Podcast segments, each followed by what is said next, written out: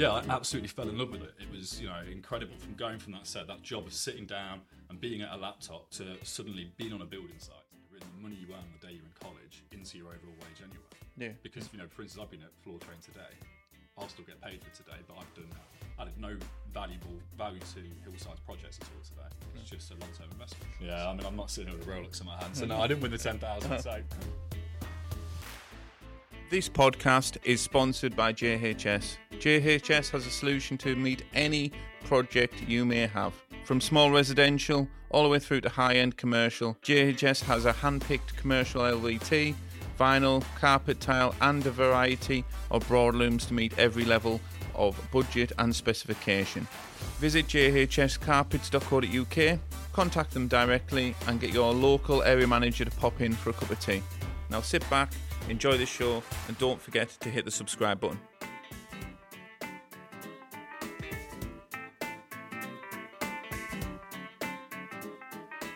Welcome to the podcast, Mike.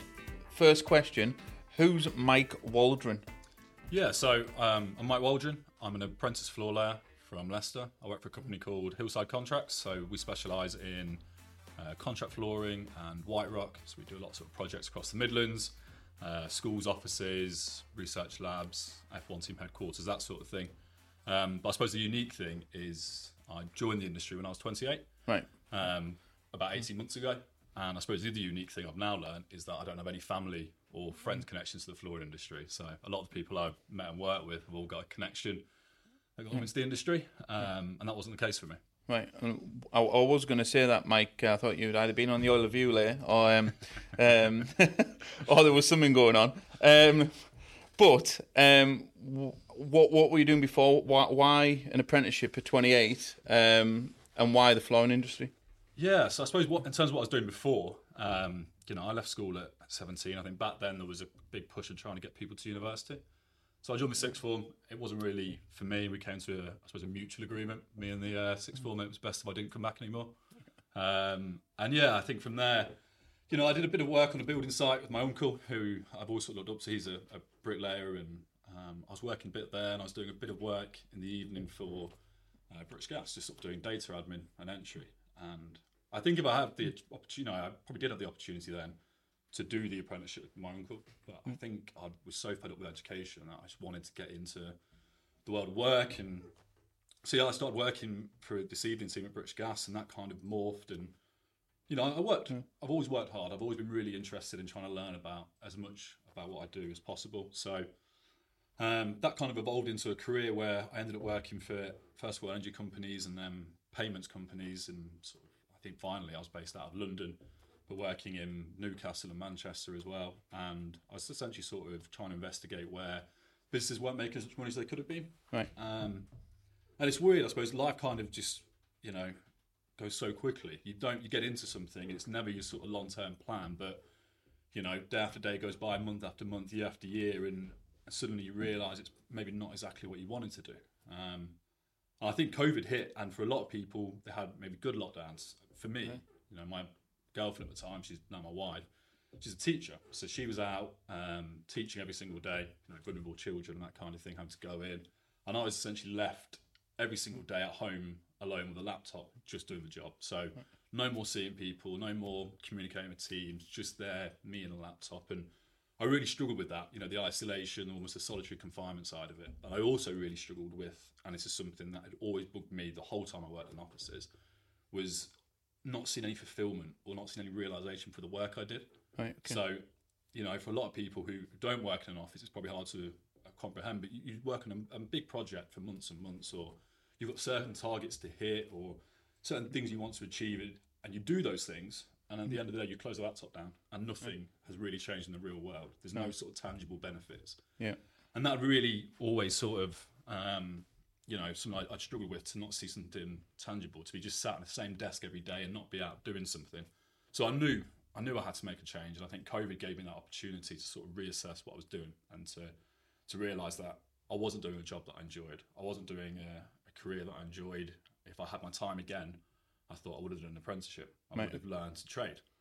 And I kind of thought, well, it was not, you know, it's never too late to do something like that. So what I realised was it was too I didn't have 4 years, 5 years to train. You know, I couldn't sort of go off and do lots of different things. So I was looking for a career that I'd enjoy doing, that would, you know, give me that sort of fulfillment, but also that I could train up to in a year or 2 years' time, you know, pass a qualification, not be fully 100%, but get the qualification. So, you know, I looked around at a few different trades, things like plastering, you know, roofing's out there. But I knew a floor layer called Sean who lived in the same village as me. I'd once done a bit of work with him before. One day I'd helped him out just as a mate helping out a mate. So I spoke to him a little bit about it, and I started then to look into beginner courses. So there's one up in Burton, which is the UK Flooring Academy, which is just a week-long carpet fitting course. Yeah. I did that. Did a course at Fitter, and I did a course at Floor Skills. So I did floating woods and laminates. I did subfloor prep, which is the weirdest mixture of three courses to do as a beginner. But as a beginner, I had no idea exactly, you know, what I should be trying to learn. Yeah. And I was still also working full-time for this other company from home. So it got to a point that I realised, you know, I needed to do something different. I was certain that I was going to quit the previous job, the corporate world, and I was going to learn a trade. And it got to a point that there was no sort of clear plan for what to do. I just had enough and I handed in that notice. Right. And as luck would have it, it was literally a day later that Sean, who I'd spoke to initially, texted me out of the blue and said, "Any chance you can work tomorrow?" He said, "I'm starting at 7:30. Love it. I said, I just need you for a day's work. I'll pay you. Yeah. Because everything I've done for him in the past, you know, when I'd come out with him sometimes on a Saturday, but I was just sort of watching. Yeah, yeah.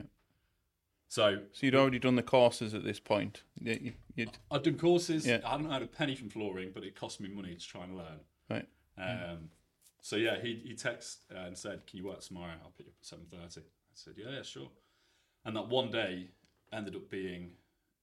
So he's a domestic fitter. He occasionally does contract stuff. Yeah.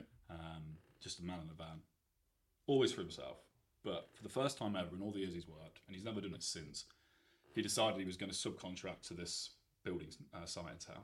So for 3 months he was working and supplying labour, and he had to also supply a junior fitter as well. Which he was, and the guy I was working with, who always works with, he decided he didn't want to do the job. So that one day, I'd landed on the exact same week that I'd quit that previous job, and it turned into being a 2.5 month sort of job fitting carpet tiles. Right. So I went from, you know, being the guy sweeping up or just putting down tackifier to doing the field to learning how to do cuts, and yeah, I absolutely fell in love with it. It was, you know, incredible from going from that job of sitting down and being at a laptop to suddenly being on a building site to working with, you know, the other floor layers, but working with, you know, the painters, the chippies, the electricians, and seeing this building go from a complete, you know, rubble, rundown building site into this office, this hotel, this bar that it basically became, this development in town. And it was just absolutely brilliant. I loved every single day of it. I kind of thought, that's it, you know, I found it, this is what I'm going to do. I'm going to work here. Great, don't even need to do any training. I've got these few courses. I'm going to go off and we're just going to go from job to job to job now. And it sounded like that wasn't the case. You know, Sean decided that although he'd had 2 months of this, he was going back to running his own thing. Right. And he said, I'm going back. And he said, I'm going back to do domestic carpets. I'm going back with the other lad. So he said, that's going to be it. He said, but I do know a company called Hillside. He said, I'll put a word for you there. So I had an interview with this company called Hillside, the ones I work for now, who said have been 25 years established, 40 fitters who work all across the Midlands. I had an interview with them, and they offered me the chance to do an apprenticeship. So, you know, that's kind of the first time I thought about doing it. So was it them that suggested it? Yeah, so right, okay. I thought I was going to sort of join as a trainee and sort of learn on the job. Yeah.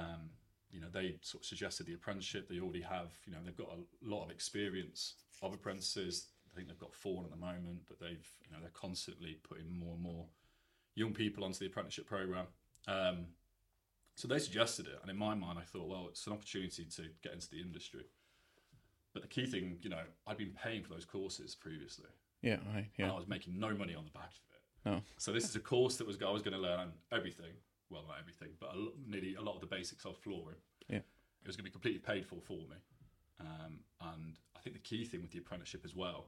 And working for Hillside is you can learn as much as you want on a course, but you really learn from putting it into practice. Oh, 100%. Yeah. So the ability to sit there on the side, and I said, we've got so many fitters that we can be working on some projects where you're working maybe with 7 other fitters, another one might be 6, but the fitters you work with are always changing. And to work with people who have got so much experience, to be able to practice and, you know, learn from them, that was the huge appeal. So yeah, that was sort of last January time, 18 months now into this 2-year apprenticeship. I'm hoping to pass it in the next couple of months. But yeah, it's been a bit of a journey the last 2 years. So I've seen somewhere, probably social media, but tell me about a Screwfix award and a CFA award that I think I saw for apprenticeship. I think that sounds a bit specialist. Tell me about that. Yeah, so the Screwfix one, first of all. So Screwfix run the Trade Apprentice of the Year campaign. So it's a competition open to everyone in the UK and Ireland. Anyone who's on an apprenticeship can apply, and you basically have to, I mean, the award at the end of it is £10,000 worth of tools, training and prizes. So yeah, a huge, huge prize. I think for the application for that, I had to put in, you know, a little bit about me and my backstory. So I spoke obviously about, you know, wanting to do a career in the trades and, you know, deciding to make that career change later in life. And I spoke as well about how much I've enjoyed it, you know, talking about how passionate I am about, you know, flooring So I had to write that through, and I think there was 1,800 applicants across the UK and Ireland. Right. So I got through to the semi-finals. I then had to do a 20-minute interview with their teams over Zoom. I passed that as well. So I eventually got called down at the start of last month to London for 2 days. So through to the final 10 out of the UK and Ireland, which was, you know, an amazing opportunity. So I think I was the only floor layer there. There was plumbers, electricians, painters and decorators, and a roofer as well. And it was 2 days at Google headquarters. So it was amazing 2 days, you know, learning a lot about social media, what they do through, you know, YouTube, and some of the products they've got through Nest, and how they're trying to, I suppose, get more into the construction industry, which is quite interesting to learn about. Was there anyone over the age of 25? There was not. So, but this is the thing, right? So apprentices, like 40% of apprentices are over the age of 25. It's just not the same in the flooring industry. No. As you say, we've got an apprentice here in this office who's 24, I think she is. We interviewed just out of college, you know, but the apprentice we've got here is 24, which you wouldn't associate with that, but she's on an apprenticeship. So yeah, and I think the thing is as well, you know, when I started it, so I trained at Floor Training in Doncaster. When I started there was 18 of us. I think there's about 10 of us in our cohort. There's about 10 of us left. About 8 have dropped out.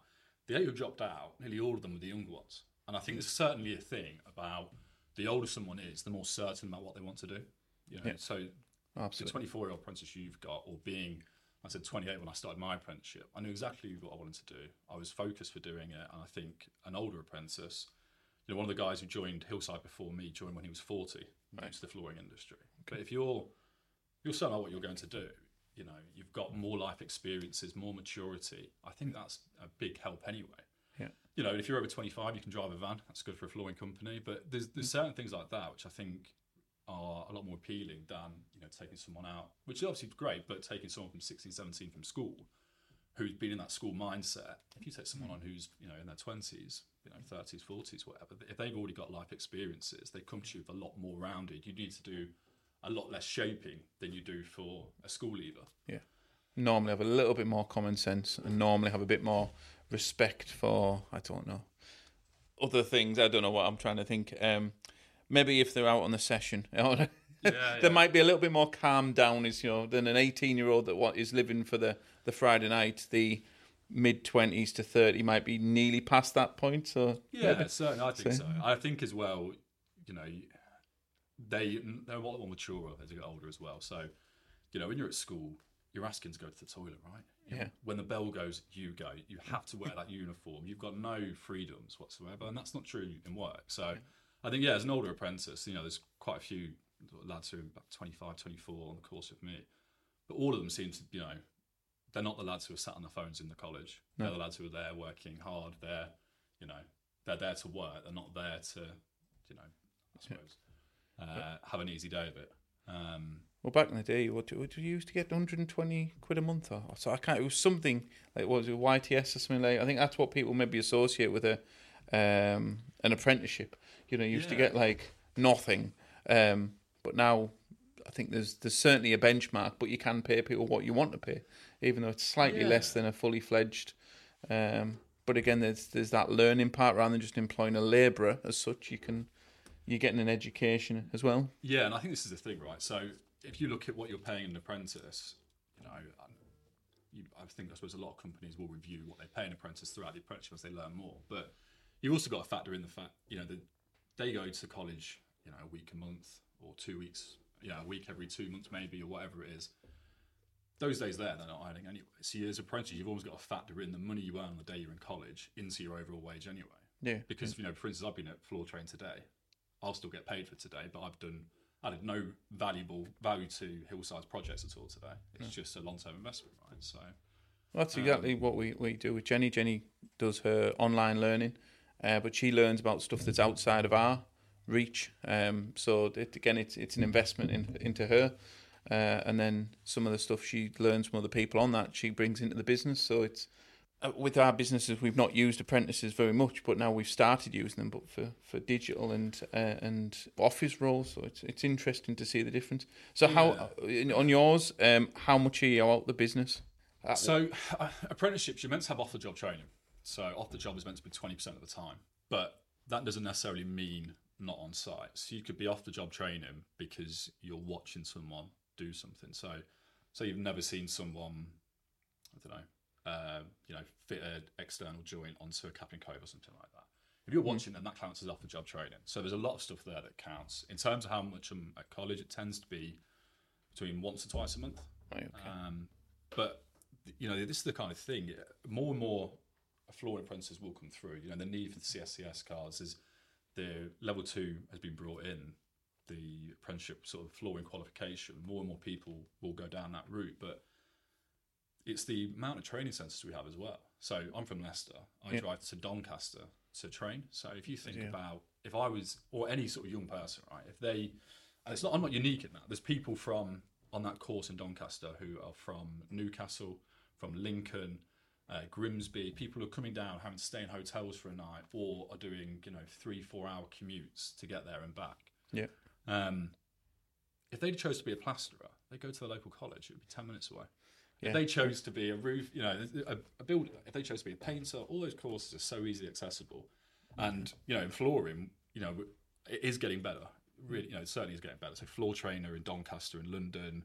I know Fitter have got Scotland, Kirkcaldy and Loughborough. Yeah. I couldn't get onto Fitter because there wasn't a cohort when I was starting my apprenticeship. I think Floor Skills are doing one as well. But compared to, I said, trades like plastering, it's so hard to get, and if you're a business, right? So I'm not a business owner, you are, but if you're employing someone who's an apprentice and you have to send them and pay for their train travel if they don't drive, or pay for their mileage, or pay for a hotel every time they go to college, that's such a massive added cost. And when we were talking earlier about how much an apprentice gets paid, that's got to get factored into how much you pay an apprentice as well. Because as a flooring company, how much can you afford to pay an apprentice if you've also got to pay them to drive 3 hours to go to a training course? So it's all those sort of things add up as well. And you've got that risk that the apprentice might learn all this stuff, stay with you, and then vanish. That's always in business owners, not vanish in thin air, but as in set up on their own or go and work for someone else. You're putting that investment of time into people, and that's sometimes the trouble with some people, lack of trust of their employees sometimes. Definitely. So I think that's one of the hard things about being an apprentice anyway, I suppose for a company employing apprentices, is you do get people who just, want to do their apprenticeship and move on. I think, if I was working for the person I was working before, he's a one-man band, my plan then would have had to have been, I've got to move on because he's not going to give me the business. It's his business. What do you do in those situations where you're working just for one person? Yeah. And they feel it more, like I think the one-man band would feel the dedication more than a bigger firm, maybe, because they will have multiple apprentices, and if they keep 3, that might be a good ratio. If you're one man in a van with an apprentice that then leaves, I think it would wound you a bit more. Yeah, and maybe with those you look maybe 3-4 years. I don't know. You can't, I suppose, expect to have someone forever because what happens when you retire? What do they do? But I think the good thing working with someone like Hillside is it's a really big company. There's lots of different roles within the company as well. It's not just you know, you'd always be the second in command there. There's lots of different, like, supervisors, there's different sort of positions within the company, within the fitters as well. Yeah. Tell me about this CFA apprentice. So we've gone through this Screwfix. Did you win? Yeah, I mean, I'm not sitting with a Rolex in my hand, so no, I didn't win the 10,000. So the last day there was, we had to do interviews and pitches. So I had to design a new construction tool. So I designed a tool for screwing plywood down that would make it 9 times quicker. I was going to say, was that a screwdriver?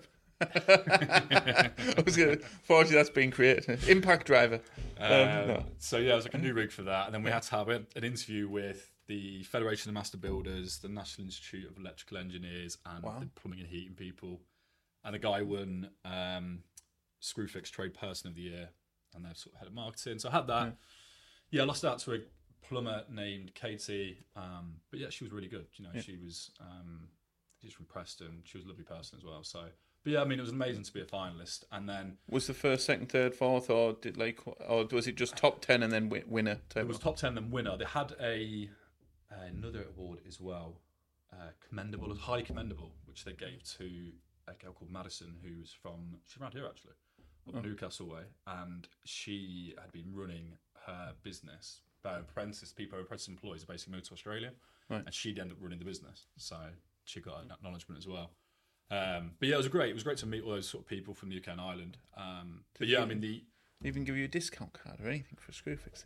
I mean, to Herbal. Do you get some merch or anything? Yeah, so there's a lot of tool bags. I got, is it Herbal? They're like Screwfix's own tool company. So they came in, they gave us a load of hand tools they've just launched, which are quite nice. Right. And then they had a load of power tools. And I was thinking, this is going to be, you know, had a mile in the SDS drill. And at the end of it, they gave us all a battery. Right. But no tool. So there's a con at this, yeah. Discount off the way. So, but no, it was great. It was a great couple of days. But then the other one, I suppose, the one you mentioned a minute ago, is the CFA, so the Contract Flooring Association Apprentice of the Year. Yeah. And that one, I think, meant a lot more to me because that one was, you know, applying for a flooring apprenticeship award. And it's open to everyone, not just people whose companies are members of the CFA. But it's a flooring apprenticeship award. It's judged by people in the CFA. So by, I think, Uzim were on the awards panel, judging panel, people from other... some of our competitors are on it as well, and it's sponsored as well by so many of the big names in flooring. So a lot of the big manufacturers, a lot of the big sort of tool makers, everyone sort of donated and given tools and prizes to it. So it's around £5,000 worth of tools, and then I think there's about £1,000 worth of cash and about £1,000 worth of vouchers. Okay. But to apply for that one, I had to answer different questions on flooring. So there were certain things about, you know, why do you enjoy flooring? What made you become an apprentice? And, you know, a lot of the reasons I spoke to you about, you know, that passion of seeing buildings come to life, right? Of walking into a building site when it's just a building site. And by the time you leave, it's a school ready to open, or it's an office ready to, you know, to have research and development, or, you know, whatever that project is. I think I get so much out of that. And I was able to sort of put that across my application. I also had to submit photos and videos. So luckily, I knew this award was a thing about a year ago. So I spent the last year meticulously sort of photoing and videoing so much of my work, which was nice to look back through, because when I looked through what I was doing a year ago, it was awful. So to be able to see the progression of work and see that sort of see how it improved was quite nice. And then I had to do a case study as well. So I put together a case study for a big project we worked on for like 3-4 months in Cambridge. Yeah. So it was a food distribution centre, but also they were doing research labs there for sort of food production. So it was carpet tiles, cap and cove, flat fit vinyl, and yeah, I'll be able to sort of talk about everything we did there in terms of some floor prep and applying DPMs.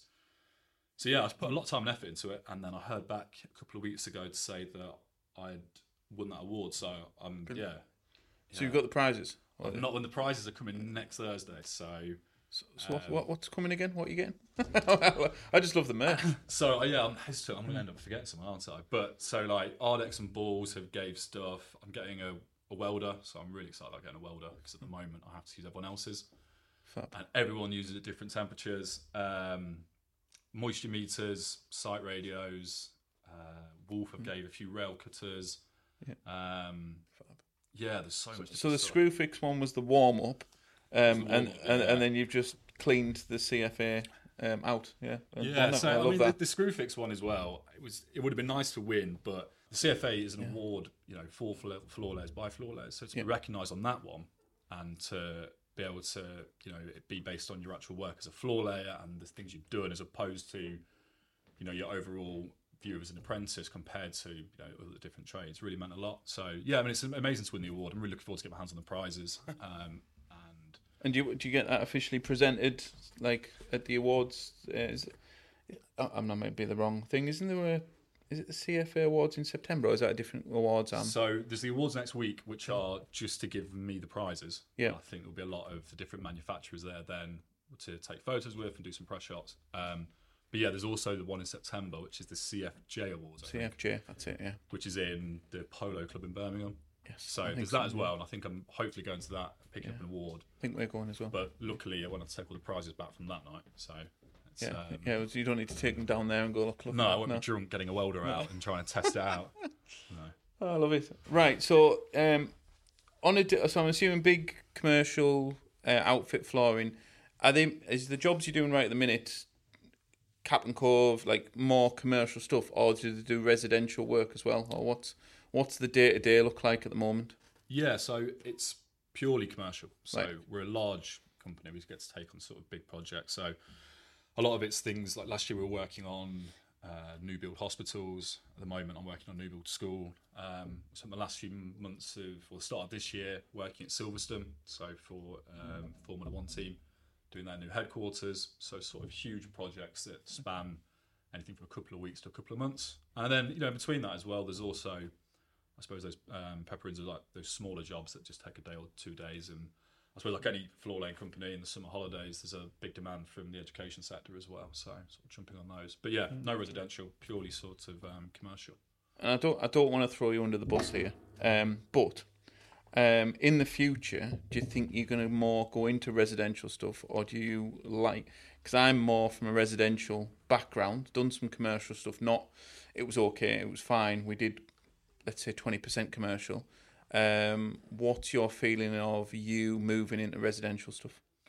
Yeah, I mean, I think for me, I enjoy working on the size projects we have, and I enjoy being on these sort of big building sites where they're huge projects and they're going to run, you know, not a couple of days, they're running a couple of months. And, you know, you're seeing a huge change from, you know, a building site that's just finished second fix going right through to, you know, furniture in, and the clients are getting ready, and the car park's all doing up, and they're literally about to open up. So I think I've always really enjoyed that. I think I'd like to stay with that. I have done a few domestic jobs for myself, so carpet stuff, and for a few builders doing things like wet rooms. And yeah, I think on the residential stuff, you get a bacon sandwich, and you don't have to wear your PPE as much, and you know, and then the coffee gets brought to you on a little plate with a little digestives on the right customers. Is that so? There is that, but then on a commercial site, you don't have someone watching over you the whole time. No, a site manager just says, "There you go, crack on. I'll see you, you know, at the end of the day." Yeah. So you don't get that side of it as well. I mean, I do. I think the domestic side of it, you know, I've done bits of it, and it's quite nice. But there's also especially with carpets, it's moving furniture and doing that sort of thing. So I think, you know, at the moment, my long-term plan is to, you know, I enjoy working at Hillside, is to keep sort of doing that, is to... I wasn't trying to throw it, as I said, Hillside would be like, is he going? That's not what we're saying. I'm just trying to tempt you with the Bourbon biscuits, you know. So you said on a podcast a few months ago, you were like, about you, and you had a retail shop, you said about working Saturdays, and that's always stuck in my head, because I thought, I don't have to work Saturdays at the moment. If I do, it's, you know... It's normally because whoever the site agent has asked for us to come in and willing to pay extra. But if you're working in a retail shop, that must be every Saturday out of your calendar, bar Christmas, New Year, that you've got to be open, right? Well, that's since COVID, a lot of shops have changed to hybrid working hours and things like that. But back when I had a shop, it was expected that you would be open Saturdays, and I'll never forget that feeling when we closed the shop of like. Me, like, we would share sometimes. Sarah would do it sometimes. I would do it in the shop, or both of us would do it. But it was a known that one of us would have the kids and one of us would open the shop. That was life. That was how life was. And as soon as we closed the shop, we sat there on a Saturday at like 7 o'clock in bed saying, what day is this? Like, genuinely felt like we're like, you know, that like holiday feeling when you wake up and you've got nothing to do.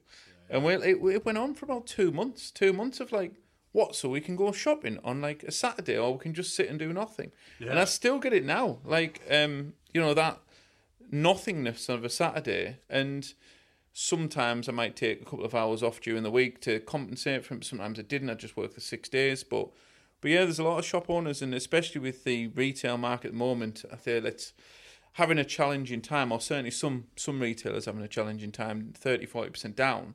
They're now analysing the cost of keeping the door open but working hybrid. And quite a lot of our clients at Cockrell & Co have gone to hybrid working hours, which then, unfortunately, in the retail sector, Saturday probably wouldn't come into that hybrid. It would be like you close Tuesday, Wednesday, appointments on a Thursday, but then open Friday, Saturday, because Friday and Saturday is good for retail, or certainly was when I was doing it.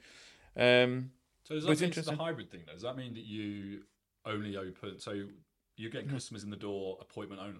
Both. Or... So you either do appointment only, like shut the shop and literally you book appointments, but then that gives the business owner the time to go and do the estimates at their convenience. Because obviously if you're open 9 to 5, if you haven't got someone in the shop, you've got to squeeze them in at another point, so otherwise you have to employ someone that's costing you, or you do it after the shop shut, or you have to open the shop. You have to be there at 9 o'clock. You might not have a customer there, but yeah. So appointment only, or set days of opening. So right. Like, you know, so you open Monday, Tuesday, Wednesday closed.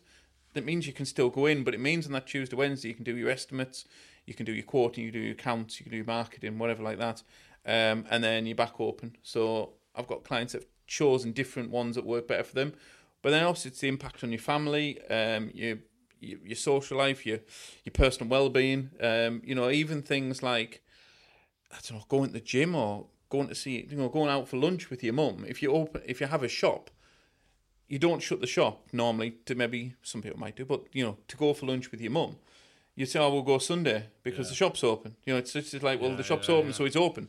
But if you've got hybrid working hours, you go, well, we'll go Tuesday, you know, because you don't have to be like work-life balance as well, right? You've got a bit more freedom to do what you want, I suppose. But I think the Saturday thing you said before, I kind of thought, I don't think I'd ever be able to.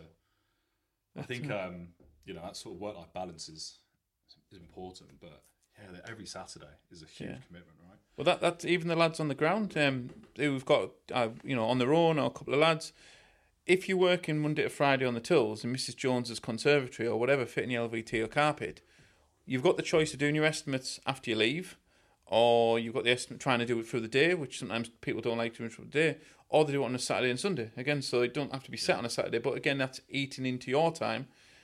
Some of our clients have chosen to work 4 days a week, and then on a Friday they do all their estimates and bookkeeping. But people, let's say the smaller guys out in the vans, are like, well, no, I have to work 5 days to get me money in. You know, I need 5 days worth of money to get the, you know, but... Yeah. It's actually sometimes more productive, in my opinion, to work less hours, get your stuff booked in, and have the bloody weekend off. There's nothing problem with it. I mean, I sometimes work, you know, a couple of hours on a Saturday, but the difference is having a choice, and it's your choice, not no one else's. I think that's the key thing, where people say, well, I just couldn't do it. Well, that's your decision, not anyone else's. You don't have to go and do a measure. And things we implemented were, you know, no estimates after 4 o'clock. You know, so if you want to get an estimate from us, it's these set days between 9 and 4. Like, you know, we won't go like on a commercial. You would expect that you'd go and site survey it like between 8 and 4 while the site's open. You're not going to ask the site manager, "Oh, can we come and look at this chemistry block at like 8:30 on a Tuesday?" It's like on a night.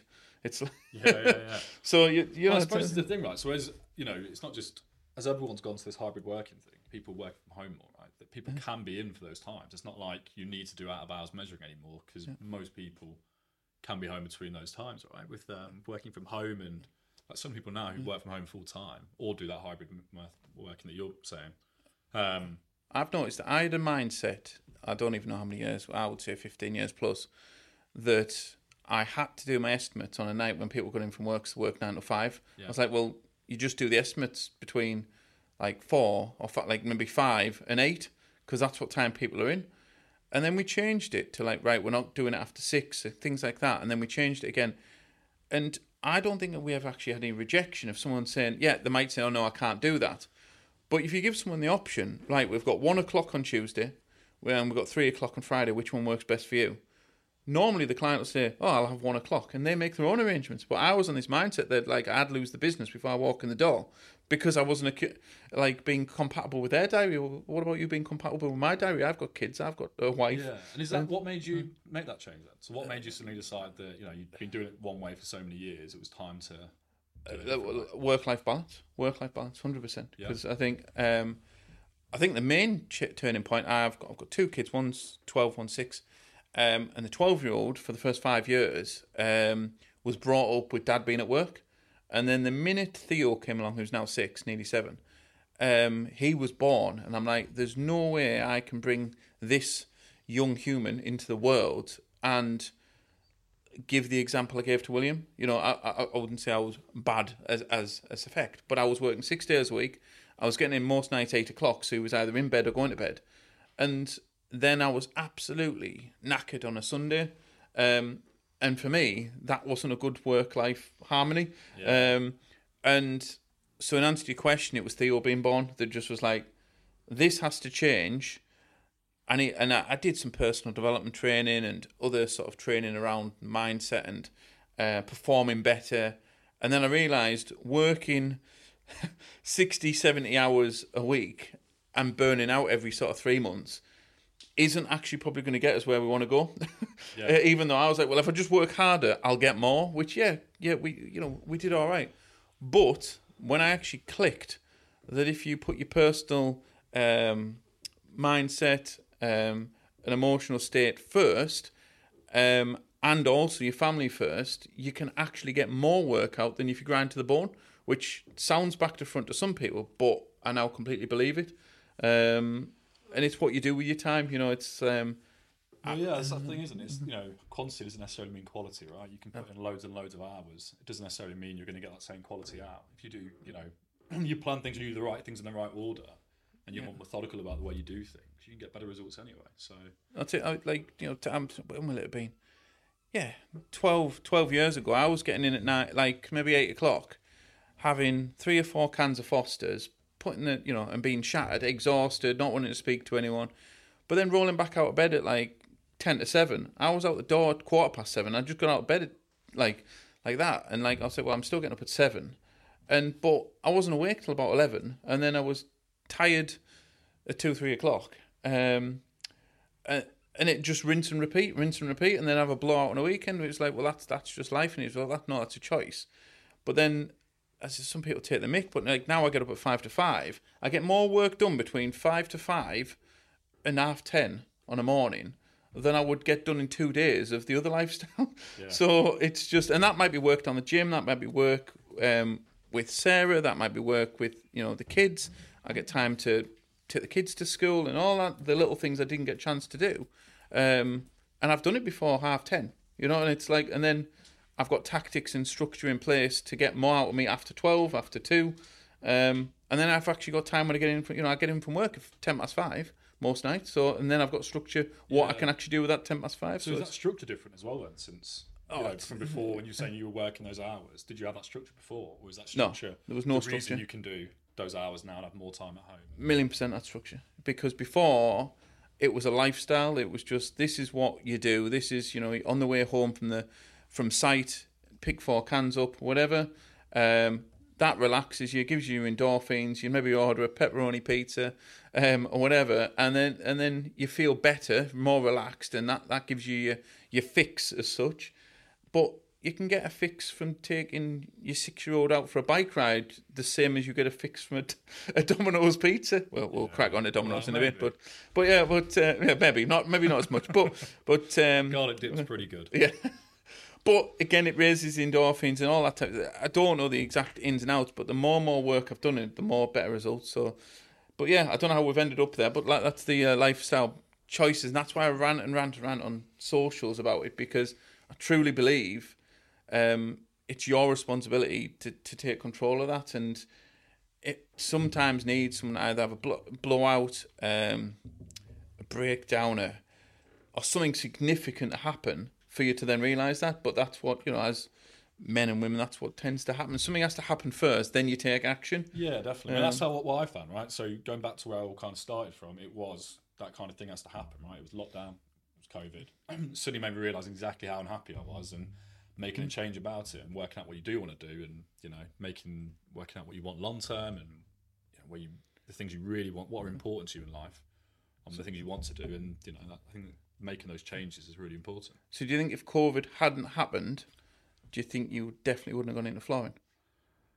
So, I know I'd been thinking about, there'd been a few different times I thought I really hate this, you know, and I'd sit there, I'd spend the day looking at different things I could do, different sort of career changes, what might I do, but there was nothing really that ever really struck me.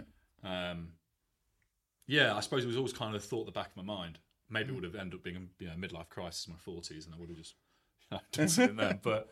Yeah, it was kind of, COVID was kind of the focal point for it, because I was kind of left then with just literally every single day, there was nothing else to do other than my job.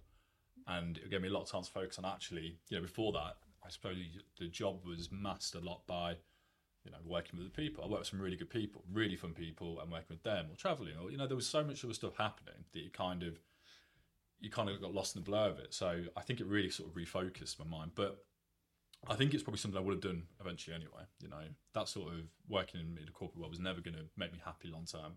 No. Even before COVID, it wasn't making me happy. So I'm glad COVID happened, because obviously it's made me a lot happier now doing what I want to do. But how that change would have came out without COVID, yeah, I don't know. But yeah, certainly an interesting question. So this can be either in your corporate career or this can be since you've been in the flooring world. What is the best and the worst bit of advice you've received so far? So you knew this question was coming, because it's one of the popular ones. So the worst bit of advice I was given was, I was doing a carpet for a family member, and we haven't got a long. Well, I don't drive a long wheelbase van. It's a standard van, 4 meter bit of carpet. And a bit of korma. I said to someone, I said, "Oh, how am I going to get it? How am I going to get it there? You know, I can't get hold of a long wheelbase van." And they said, "Oh, don't worry about it. Just fold it in half. Just snap it in half and put it in the back of the van." I've been, you know, flooring for a couple of months. So I was like, "All right, great. I'll do that then." So that's what I did. Took it out, and just the massive lump in the middle of it. I must have spent, you know, nearly half a day trying to kick it out, because it had completely sort of ripped up into it, and yeah, it was completely Just looking, turning around and seeing a room that I'd fitted, and I couldn't see how I could stretch it anymore. And in the middle still is this bubble. So worst bit of advice was just fold the carpet up and put it in the back of the van. I like that. Yeah. So I think every time I've done it since then, I've made sure I've transported it properly. I've got a great story like that, which we've just got, fresh on my mind. We bought a mattress 8 years ago, and we lived in a flat at this point. We were in between houses. And I bent it to go into a lift, and I got it upstairs, and it said right on the packaging, "Do not bend this mattress while transporting." So yeah, we it's a friend of mine, because we took it to the tip just gone the weekend, and Sarah was like, "It's still bent since you put it in that lift." So yeah, love that. So what so far is the best bit of advice? Let's keep it flooring related. So flooring related. Best bit of advice I suppose I've been given was get it right first, and then your speed will come. So I think when you're working with a lot of different floor layers who are 10, 20 years time served, they'll end up, you know, being a lot quicker. They can do things in far quicker than you ever can, whether that's COVID or setting out, screeding, whatever the task is, they can do it quicker. And one of the lads said to me very early on, don't try and keep up with the pace. Because if you get it at the same pace, but it looks a mess, or you get it wrong, no one is going to thank you. No, you know, we'd get it right, learn how to do it perfectly, and then your speed will come with it. If you're doing the right steps, you're doing the right processes, eventually they will become quicker, rather than trying to race round. And I think that was really important, because you realise what's probably more important, especially as an apprentice, is doing the job right, not doing the job quickly. It's funny you say that, because I discussed with Stewie last week, Stu Bennett, about metre squared rate. We love this one. And day rate. This is what Facebook talks about, right? Yeah, this is how much for a metre on this? What's the going metre rate for this? For God's sake. But yeah, it's common if you're going to set out, and as you said, if you're going to do it right, set the floor out no matter what you're fitting. and you're on a meter rate, you're going to be, in theory, quicker setting it out because you've got to get the meters down to get your money. But again, if you get it right first, it takes a little bit longer, but you're on day rate. Are the lads on your site, I mean, maybe it doesn't affect you, but I don't know, what have you found with that? You know, do you ever get criticised for going that little bit slower if the company you're working for is on a meter rate or the lads are on a meter rate? Like, how's that work for you? Yeah, so as an apprentice, you know, I'm never really ever on a meter rate. There is people who do get it, you know, I suppose like any flooring company, we have subcontractors as well. So I'm not that close to what happens with them. No. In terms of me, and that's probably all I can speak for, so no one's ever really, as long as you're getting it right, no one's bothered. So, you know, I'm not going really slow. No. And my speed is getting quicker and quicker. And there's certain aspects, you know, carpet tiling and I suppose flat fit, where, you know, my speed's getting closer and closer to what someone who's been there longer can do. Cap and Cove still needs work, but, you know, sometimes if you look at the size projects we're working on, I might be working on a drop of vinyl that might be, you know, 10 metres long going into a corner. You know, it's more important to take 20 minutes rather than 10 minutes and get that corner perfectly, and then go quickly and mess it up, and suddenly there's, you know, £800-900 worth of vinyl behind you that you've just messed up. So I think as long as people can see you're doing things in the right way, and, you know, this is the other thing as well, you work with people so closely, like there's so many of our fitters that over that time, they can see you're getting quicker anyway. I think as long as you can see people are, you know, if someone was doing something completely back to front, you know, if someone was doing a process like installing co-former and capping, and they were doing every step in the wrong order, you know, and they were slow and getting it in the wrong order, I think there's someone would say something then, because there's people out there. Well, yeah, the problem is, but, you know, you're never going to get to the level. You know, you're never going to get to a good enough level if you're doing that. But if you're doing everything right, just not as quick, then you know that speed's going to come, because like everything, right, it's practice. It's the more you do something, and that's, you know, I said the thing about joining a company like Hillside was the fact of getting out on site every single day with people who are experienced, because, you know, I find people are really. Most people, if you're willing to work hard and listen, are willing to share their knowledge and experience with you, and will happily show you the best way of doing something or the quickest way. And the few people who aren't so keen to share that knowledge, I've found that if I say, well, so-and-so showed me how to do it this way, then they're really keen to show you how that person's wrong and how they're right. So regardless, they'll still show you, you know, sort of the best ways of working, quicker ways of working. So I think, yeah, that progress is always there. I think that's one of my things of what's the best bit of advice is always ask for help. No matter what level of your journey you're at, always ask for help. But yeah, so next question. What is your favourite flooring to work with, and what have you got fitted at home? So, favourite flooring to work with is, it probably is Cap and Cove, so we do that a lot. I know a lot of people don't like it, but for me it's kind of been the hardest bit of flooring has been trying to learn how to cap and code properly, so getting those internal corners in right, and, you know, learning to weld and not burn it and not ruin it has been something I spent a lot of time trying to do. A lot of time at college, you know, just sitting spending a whole day which is a welder and just welding. So I really enjoy that. I think it's the, you know, getting the welders out and playing with vinyl that way is something that really it's probably the thing I find most from compared to carpet tiles, or even some of the domestic stuff we do, or some of the some of the LBT stuff. And in terms of what we've got fitted at home, so we live in like a Victorian terraced house, so it's original quarry tile hallway. The carpets are old; they need replacing. So you haven't done them yet. I mean, this is the thing, right? When you're apprentice, so it's learning how to do it, but then it's also having the money to be able to do it. So I'm hoping, give it a couple of years' time, you know, I'll come back on the podcast. I can talk to you all about the lovely flooring we've got. But as it currently stands, you know, carpets are getting old. I think we might have carpet moths in one bit, so that's going to be a problem. You're just waiting for that site that someone's measured it 4.3 metres too long, and you're like, I know where that could go. Well, I'll post all my measurements on online if anyone's got anything. And then, yeah, like the dining room's exposed floorboards, they need to be sanded. Might learn how to do that at some point. So yeah, I mean, it's nothing like the flooring I'd want to have, but it's certainly what we've got at the moment. Brilliant. And the old chestnut, so far, what's the biggest fuck up you've done? So going back to the being slow thing, I think I've well, not being slow, but being slower. I think I've tried to take my time a lot more. Yeah. Because I'm often aware how much the materials are working with are worth. Yeah. So I haven't managed to fuck up that much. I remember once we were doing a new build hospital in Milton Keynes, capping coving, and I was trimming the vinyl all along the wall. Perfect. Stood back. Looked great. Tucked it all in. Very nice. I'm really happy with the finish. It was only a small room, maybe 1 metre by 1 metre, so sort of been let go on my own sort of room. And I was dead chuffed with it, so I went to go and get one of the guys to sort of say, I'm done, I've got proud of myself. And he came in, he looked at it, he looked twice, and he put his foot on it, and he pushed it down, and I hadn't basically pushed it into the coving. So because of that, then it dropped down by, say, 3-4 centimetres and exposed the whole thing. Oh, nice. Now, luckily, they were having like these fills going in the whole way along. So all it was to replace was maybe a 20 centimetre piece by metre.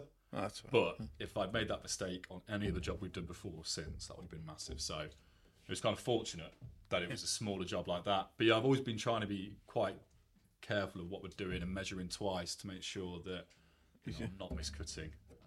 And like you said, right, always asking for help. So the thing about being an apprentice is, it's your job to learn. And no one, I don't think even when you're qualified, no one minds you asking twice, right? I think if you're working with someone with a load of experience, you probably might be annoyed if they keep asking you what to do, right? But as an apprentice, no one minds giving you that help. Yeah. No one minds you double checking, because everyone would rather spend, an extra minute going through it and doing it right than spending an extra hour, 2 hours replacing it if it was wrong.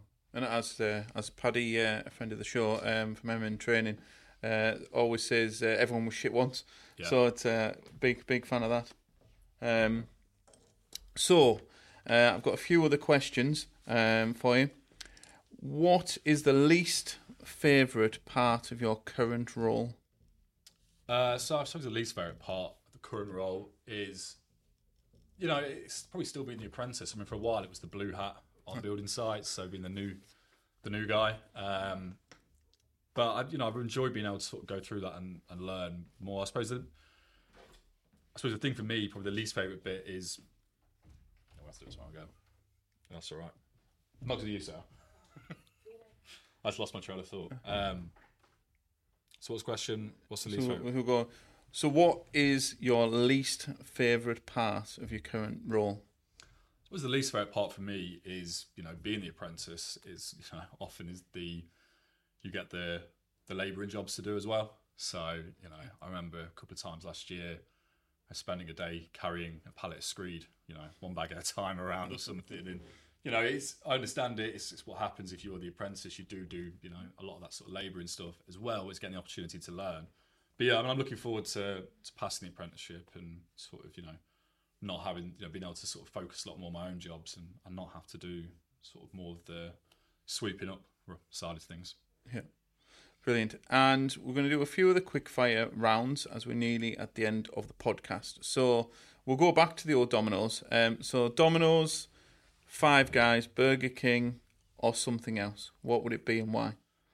It's got to be Five Guys for a treat. So I know it's expensive, right? But on apprentice wage, Five Guys. This is the thing, right? If you're an electrician, apprentice, well, every night, but floor fitters. So yeah, I mean, Five Guys. I think I read something once, and it was they're not trying to get Burger King's and McDonald's customers, right? They don't want you every day. They want you to come once every 6 months, and it be, really good quality. And I think there's a lot of similarities there with flooring as well. So you can a lot of flooring companies you're wanting someone who just wants that once in a while and. Like the experience there, the food, the ingredients, Five Guys. I do like Domino's. I do like the dipping sauce, but it feels so bad the next day. Oh yeah. We've discussed it so many times. There's definitely something in it. Anyway, favorite. Are you a car guy? Have you got a favorite car? If you had an unlimited budget, what would you buy? So I'm not really a car guy. I mean, I'd love to have a pickup truck. I've always wanted a pickup truck, which is like pretty basic, right? But I love one of those sort of big. 4x4s there. Ford Ranger, something. Yeah, one of those. Raptor. But yeah, I'm not really massively into cars. I mean, it's kind of a running thing on site. Whenever there's an issue with the van, I've not got a clue about it. They're changing tyres, and I'm not getting involved with that. But yeah. And if you won £5 million tonight on the lottery, give me three things you would buy. Well, new flooring throughout the house. We've been through that one. Pickup truck. This was too easy. No, so, you know, I'd certainly get a bigger house. You know, for me and Kate, so we got married the other month. It'd be nice to actually move house and have some space because, you know, not the biggest of houses. And some world-class flooring. Some world-class flooring, yeah. That's fine, someone could do it. Yeah, I mean, certainly some nice holidays, you know, some yachts, something like that. That'd be pretty fun to do. I'd love to, it'd be nice to go, I'd probably do something, I think a year off and do something like follow Formula One around the world and just do all the different paddocks. Mind you, I get sunburned very easily, so we'll have to be careful. We'll have to be, a lot of night races we'll have to aim for. Yeah, just those sort of things. I suppose fun things, things to enjoy with family. You know, family means a lot to me, so it'd be those sort of things to enjoy with the group rather than buying, you know, luxury sort of watches or anything for myself. No, brilliant. Excluding passing your apprenticeship, what's next, Mike?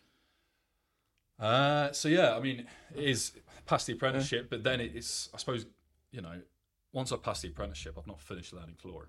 No. And the thing that kind of stood me, or did me well, my previous job, and I hope, you know, keep me well in flooring, is that, you know, I've got two sort of big qualities, and that's that I always want to work hard and I always want to learn. So, you know, I'm keen to keep learning. One of the great things from the CFA Awards is I've got a training course for Altro and another training course for Forbo for Lino. Okay. So two training courses there I want to go on and do. I want to, you know, keep learning more about the industry.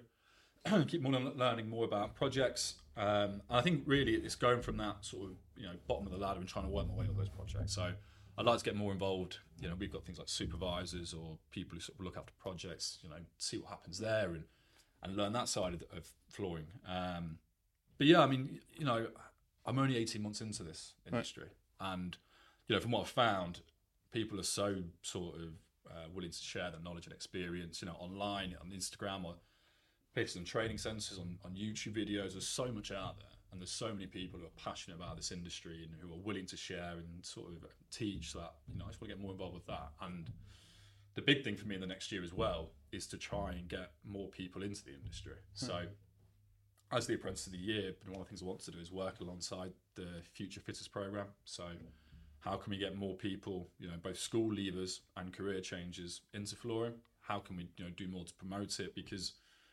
you know, one of the big things is getting more people into training centres, having more training centres available. We talk about labour shortage in the flooring industry, and a lot of people are a relation, right? A son, a nephew, a daughter, a niece, well, of someone who's already in the industry. So, you know, trying to use things like Instagram and LinkedIn, try and get that message out more about what life as a floor layer is like, you know, why you should think about doing it, all the sort of things that can appeal there. Because I think really, you know, you look at videos that are really popular on Instagram and TikTok, and a lot of them are things like flooring, right? Because flooring is such a massive canvas. You're working with such a big space. Before and afters, and that's what people want to see in the day of the light off. They don't want to, they seem to have gone off the, have you seen the job I've done? And all this like the razzmatazz of how amazing it looks. They now want to see the screeding, they want to see the laying it down. That's screeding's popular. I mean, this is like, so... Prime in the floor. Easy on TikTok. Yeah, Tina. He's got like he's got millions of likes. You know, and it's I appreciate people have got different views on, you know, that content he's doing for sort of the DIY market. But you know, there's people there just watching because it's those sort of things that say those screening videos. They're really popular. Scribing wood or LBT in.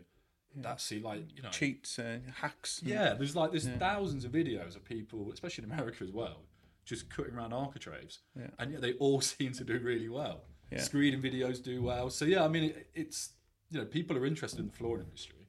Yeah. I'm hoping to try and get that message out about, you know, if you're interested in it, here's how you can come and be part and join us. Yeah, well, that would be a good thing. So where are you lurking on social media? Mike, where can people find you if they're interested to follow you? Yeah, so on Instagram, it's @FlooringMike. It's on TikTok as well. I mean, I'm not really using TikTok that much at all, other than just to, I suppose, edit videos for Instagram a little bit better. And then on LinkedIn as well. So LinkedIn is Mike Waldron. You'll find me there. I think it should be the only floor layer on it. And I think that's kind of an interesting opportunity as well, because obviously LinkedIn isn't really used, it's primarily used by people who are working in offices, right? And it's those sort of jobs. So to get that message out there to a network that I've already built, I mean, some of the posts we've sort of shared about flooring and becoming a floor layer have, you know, got huge traction. And I think it's a really good story to share because, you know, the next couple of years, the world of work's going to change massively as well. They keep seeing the news, don't we? Stories about like AI and automation and this kind of thing. And that will change people who work in offices' lives as well. And, you know, we've got a fantastic industry that is looking for people, that has training opportunities available, that has companies willing to take people on. And, you know, I'm just hoping Sean do that part in the next year to get that news out there and get, you know, more people interested. Brilliant. Well, thank you, Mike, for coming on the show. It's been a great podcast. Thank you very much. Cheers, Tom.